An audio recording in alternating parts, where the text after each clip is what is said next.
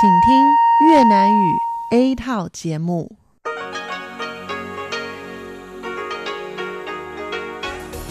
Đây là đài phát thanh quốc tế Đài Loan RTI.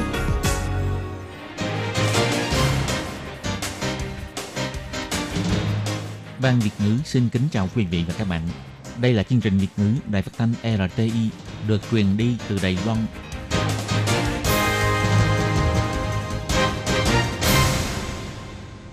Thúy Anh xin kính chào quý vị và các bạn. Chào mừng các bạn đến với chương trình phát thanh của Ban Việt ngữ Đài phát thanh quốc tế RTI ngày hôm nay. Kính thưa quý vị và các bạn, hôm nay là Chủ nhật, ngày 28 tháng 4 năm 2019, tức nhằm ngày 24 tháng 3 năm kỷ hợi. Chương trình hôm nay gồm các nội dung như sau. Mở đầu là phần tin quan trọng trong tuần, kế đến là chuyên mục chuyện vãng đó đây, chuyên mục góc giáo dục và kết thúc là chuyên mục nhịp cầu giao lưu. Trước hết xin mời quý vị và các bạn đón nghe bản tóm tắt các mẫu tin quan trọng trong tuần. Hai bờ eo biển Đài Loan nên cân nhắc thiết lập quan hệ ngoại giao, Trần Minh Thông nói đây không phải là chính sách của chính phủ. Tổng thống Thái Văn cho biết, hòa bình phụ thuộc vào quốc phòng không phải là khẩu hiệu, chăm sóc quân nhân là công tác rất quan trọng. Bệnh nhân có khối u nửa bên mặt người Malaysia đến Đài Loan điều trị thành công. Có hơn 200.000 học sinh nhẹ cân do thiếu chất đạm và canxi. Tổng thống nói, Mỹ ủng hộ Đài Loan bằng hành động thực tế, thiết thực. Vụ chiếm lĩnh Trung Hoàng được tuyên án vào ngày 24 tháng 4 theo Ủy ban Trung Hoa lục địa, một nước hai chế độ không đảm bảo quyền lợi chính trị. Và sau đây mời các bạn cùng lắng nghe nội dung chi tiết của bản tin. Nhằm vào nội dung bài tin được đăng trên Thời báo Tự do, Trần Minh Thông cho biết quan hệ hai bờ eo biển Đài Loan có thể xem xét thiết lập quan hệ ngoại giao hoặc là mô hình Liên minh châu Âu. Ngày 22 tháng 4, lúc trả lời phỏng vấn tại Viện Lập pháp, chủ nhiệm Ủy ban Trung Hoa lục địa Trần Minh Thông cho biết, trong buổi trả lời phỏng vấn riêng, ông chủ yếu là nhấn mạnh địa vị quốc gia chủ quyền và thể chế hiến pháp dân chủ là không thể làm thành nghị đề hiệp thương. Bất kỳ cuộc đàm phán chính trị nào cũng đều không được có tiền đề. Trong bài viết được đăng trên báo, ông Trần Minh Thông chỉ ra, chỉ cần không có liên quan đến việc tiêu diệt địa vị chủ quyền quốc gia hoặc trật tự hiến pháp tự do dân chủ, trên thực tế vẫn còn có rất nhiều khả năng. Ví dụ như mô hình Liên minh châu Âu, mô hình Hiệp hội các quốc gia độc lập hoặc là thiết lập quan hệ ngoại giao, trở thành nước đồng minh thân thiết hơn, vân vân. Trần Minh Thông biểu thị nội dung nêu trên là ông giải thích rằng xã hội trước đây cũng có cách nói như vậy, ông tôn trọng những ý kiến này. Trần Minh Thông biểu thị Tôi nghĩ chính phủ không có thảo luận việc này và đây cũng không phải là chính sách. Tôi chỉ nói là trước đây cũng có người nhắc đến như vậy. Chúng tôi tôn trọng quan điểm này. Ông nhấn mạnh chính phủ sẽ không thảo luận về các ý kiến có liên quan đến mô hình Liên minh châu Âu – mô hình Hiệp hội các nước độc lập hay là thiết lập quan hệ ngoại giao vân vân, bởi vì chính phủ không có chính sách này. Đây chỉ là quan điểm của một số nhân sĩ trong xã hội đã từng nhắc đến, chứ không phải là ý kiến của ông. Bản thân tôi không có suy nghĩ này. Ngày 22 tháng 4, Tổng thống Thái Anh Văn tiếp kiến Chủ tịch Hiệp hội Cựu chiến binh các cuộc chiến tranh ở nước ngoài Hoa Kỳ và các thành viên đoàn đại diện cho biết, kể từ năm 2016, sau khi lên nhậm chức, bà đặc biệt quan tâm đến vấn đề quân sự. Bà đã có rất nhiều nỗ lực và cách làm trong mặt bảo vệ an ninh quốc gia, bao gồm chăm sóc phúc lợi của quân nhân, từ chế tạo máy bay vân vân, thông qua các định hướng chính sách khác nhau để ủng hộ ngành công nghiệp quốc phòng. Tổng thống Thái Anh Văn cho hay, dự án cải cách niên kim của quân nhân đã được thông qua vào năm ngoái, thiết lập chế độ dài hạn để giữ chân nhân tài, đào tạo nhân tài, làm thành mục tiêu cải cách. Bà tin rằng phải xây dựng sự tôn nghiêm của quân nhân hiện nay mới có thể khiến cho cựu chiến binh có thể cùng hưởng vinh quang. Tổng thống nhấn mạnh, hòa bình phụ thuộc vào quốc phòng không phải là một khẩu hiệu. Quân nhân là trụ cột của nước nhà, chăm sóc quân nhân và quân nhân đã xuất ngũ là công tác quan trọng nhất của bà. Tổng thống Thái Anh Văn cho hay, Quân nhân là trụ cột của nước nhà, cũng là tuyến đầu tiên của an ninh khu vực. Hòa bình phụ thuộc vào quốc phòng không phải là khẩu hiệu mà là nhiệm vụ hàng ngày của quân nhân. Vì vậy, bất kể là chăm sóc quân nhân hiện nay hay là quân nhân đã xuất ngũ đều là công tác quan trọng nhất của tôi. Tổng thống Thái Anh Văn còn cho biết, Hiệp hội cựu chiến binh các cuộc chiến tranh ở nước ngoài Hoa Kỳ luôn là đối tượng học hỏi của Đài Loan. Đài Loan có rất nhiều ý tưởng về vấn đề chăm sóc cựu chiến binh – đều là tham khảo kinh nghiệm của Mỹ. Mặt khác, Hiệp hội cựu chiến binh các cuộc chiến tranh ở nước ngoài Hoa Kỳ với Ủy ban phụ đạo cựu chiến binh của Đài Loan là Hội Anh Em, dài hạn ủng hộ Đài Loan, từng đệ trình nghị quyết hỗ trợ Đài Loan, Trung Hoa Dân Quốc, thúc đẩy Quốc hội và chính quyền liên bang Hoa Kỳ ủng hộ sự giao lưu hợp tác và ủng hộ Đài Loan tham gia quốc tế. Bà cũng nhân cơ hội này để bày tỏ lòng cảm ơn của bà đối với Hiệp hội.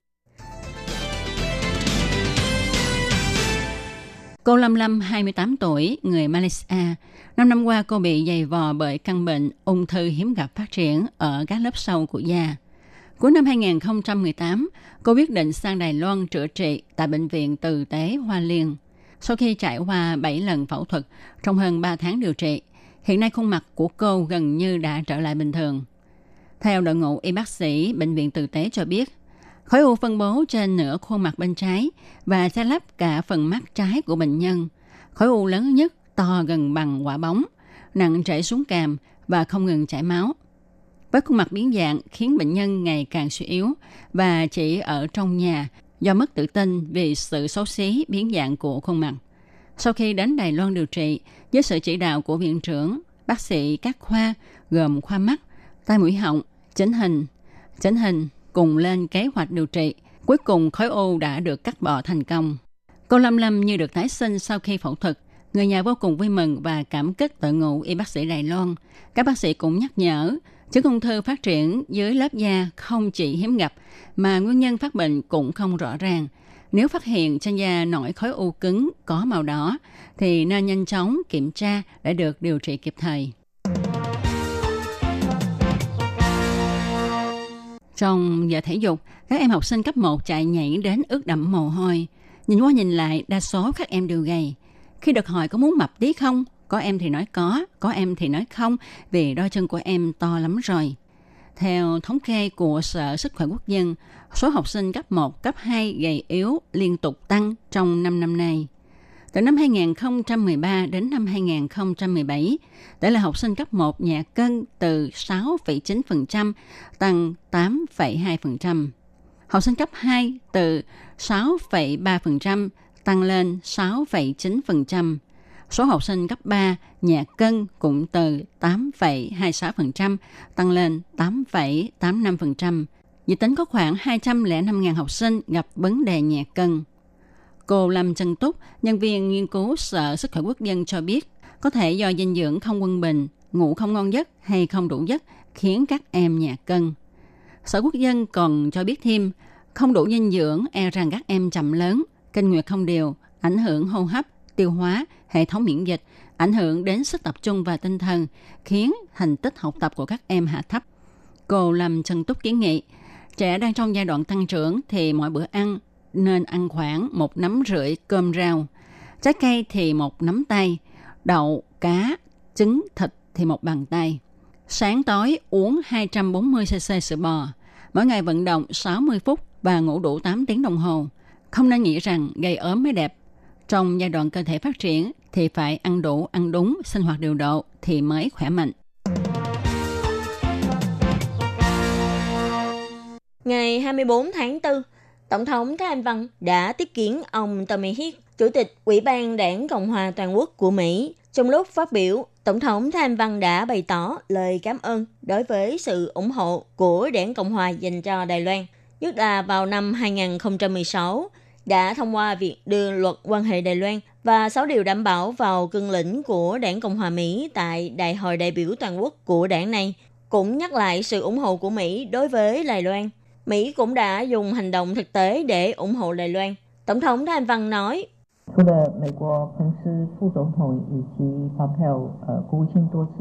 Ngoài Phó Tổng thống Mỹ Pence và Quốc vụ Khanh Pompeo đã nhiều lần công khai khẳng định Đài Loan là câu chuyện thành công về dân chủ, thì ngoài ra vào tuần trước, chính quyền của ông Trump cũng lần thứ ba tuyên bố dự án bán vũ khí cho Đài Loan và bình thường hóa quy trình bán vũ khí cho Đài Loan – Chúng ta thấy rõ Mỹ đang dùng hành động thực tế và thiết thực để ủng hộ Đài Loan một cách kiên định. Tổng thống Thái Anh Văn bày tỏ, từ đầu năm nay, Đài Loan và Mỹ đã đồng tổ chức đối thoại xã hội công nhân tự do về bảo vệ tự do tôn giáo của khu vực Ấn Độ-Thái Bình Dương thông qua khuôn khổ khung hợp tác và đào tạo toàn cầu GCTF tổ chức chạy tập huấn quốc tế về trao quyền kinh tế cho phụ nữ và cùng tuyên bố cơ chế tư vấn quản lý dân chủ Ấn Độ-Thái Bình Dương. Mối quan hệ hợp tác Đài Loan-Mỹ tại khu vực Ấn Độ-Thái Bình Dương đã hoàn thành sức mạnh tích cực giúp khu vực này càng ngày càng dân chủ, tự do và cởi mở hơn. Phái đoàn do ông Tommy Hiết dẫn đầu, sau đó đã đến tham quan Viện Lập pháp. Ông Tô Gia Toàn, Viện trưởng Viện Lập pháp cho biết, nếu không có sự ủng hộ của các nước phương Tây, Đài Loan sẽ phải chịu áp lực rất lớn từ Trung Quốc.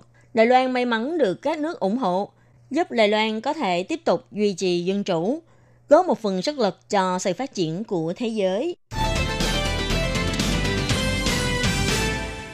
Ngày 24 tháng 4, Ủy ban Trung Hoa Lục Địa của Đài Loan bày tỏ sự đáng tiếc đối với việc những người phát động sự kiện chiếm lĩnh Trung Hoa với tình yêu và hòa bình tại Hồng Kông bị tuyên án và bày tỏ điều này đã chứng minh cho sự việc một nước hai chế độ không thể tôn trọng và đảm bảo quyền lợi chính trị cho người dân. Theo Ủy ban Trung Hoa Lục Địa chỉ ra, sự kiện chiếm lĩnh Trung Hoàng là hành động biểu tình hòa bình để đấu tranh vì quyền lợi bỏ phiếu của người dân Hồng Kông, là phong trào công dân theo đuổi sự dân chủ, sự pháp quyền và dân quyền, không chỉ là tài sản dân chủ quý giá của người Hồng Kông, mà còn là động lực phát triển của xã hội. Người cầm quyền phải nhìn nhận ý nghĩa thời đại của sự kiện này theo hướng tích cực, tôn trọng và đảm bảo quyền lợi chính trị cho người dân. Nếu chỉ biết sợ hãi hay chỉ biết dùng khung hình phạt để ngăn chặn, phủ nhận quyền không phục tùng của người dân một cách đơn phương, không những không thể bù đắp cho lỗ hổng của thể chế chính trị, mà còn làm mất thời cơ tốt để cải thiện thể chế không lành mạnh của quốc gia. Theo Ủy ban Trung Hoa Lục Địa cho rằng, Trung Quốc một mặt vừa muốn nhấn mạnh thuyết một nước hai chế độ, mặt khác lại càng ngày càng thu hẹp sự tự do nhân quyền và sự dân chủ tự trị của Hồng Kông. Chẳng khác nào đang tự vạch áo cho người xem lưng. Cả thế giới đều đang theo dõi tình hình thực thi một nước hai chế độ của Hồng Kông và người Đài Loan cũng sẽ không bị dụ dỗ lừa gạt.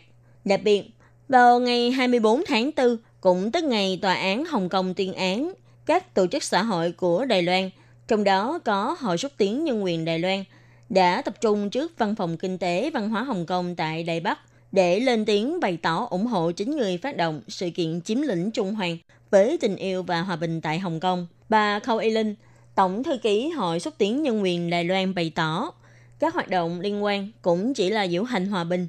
Bản án của Tòa án Hồng Kông không những làm trái với luật cơ bản của Hồng Kông, mà còn làm trái với công ước quốc tế. Vì thế, người ủng hộ những người phát động sự kiện này, họ cũng bày tỏ sự phản đối với chính quyền đặc khu Hồng Kông. Trong hành động ủng hộ công khai của Đài Loan lần này, ngoài có các tổ chức ủng hộ nhân quyền tham gia, còn có nhiều học sinh cùng tham dự. Hy vọng nhân cơ hội này có thể nhấn mạnh biểu tình phi bạo lực là nhân quyền cơ bản, cũng phê phán một nước hai chế độ chỉ là sự lừa dối. Kính thưa quý vị và các bạn, vừa rồi là những mẫu tin quan trọng trong tuần vừa qua. Cảm ơn sự chú ý lắng nghe của quý vị và các bạn. Thân ái chào tạm biệt và hẹn gặp lại. Xin chào quý vị và các bạn thính giả thân mến. Chương trình phát thanh tiếng Việt của Đài Phát thanh Quốc tế Đài Loan RTI được truyền thanh 3 buổi tại Việt Nam. Mỗi buổi phát 1 tiếng đồng hồ. Buổi phát chính vào lúc 6 giờ đến 7 giờ tối hàng ngày giờ Việt Nam qua tần số SW 9425 kHz với sóng dài 19 m. Bị phát lại lần thứ nhất vào hôm sau 9 giờ tới 10 giờ tối Việt Nam qua tần số SW 9625 kHz với sóng dài 31 m. Bị phát lại lần hai vào hôm sau 7 giờ tới 8 giờ sáng giờ Việt Nam qua tần số SW 11655 kHz với sóng dài 25 m. Ngoài ra, tại Giang Nghĩa, Vân Lâm và Đài Nam có thể đón nghe chương trình phát thanh tiếng Việt qua tần số AM 1422 kHz vào lúc 7 giờ tới 8 giờ tối hàng ngày giờ Đài Loan và đón nghe chương trình giờ phát lại vào lúc 10 giờ tới 11 giờ sáng hàng ngày giờ Đài Loan qua tần số AM 1422 kHz. Và sau đây, xin mời các bạn tiếp tục đón nghe nội dung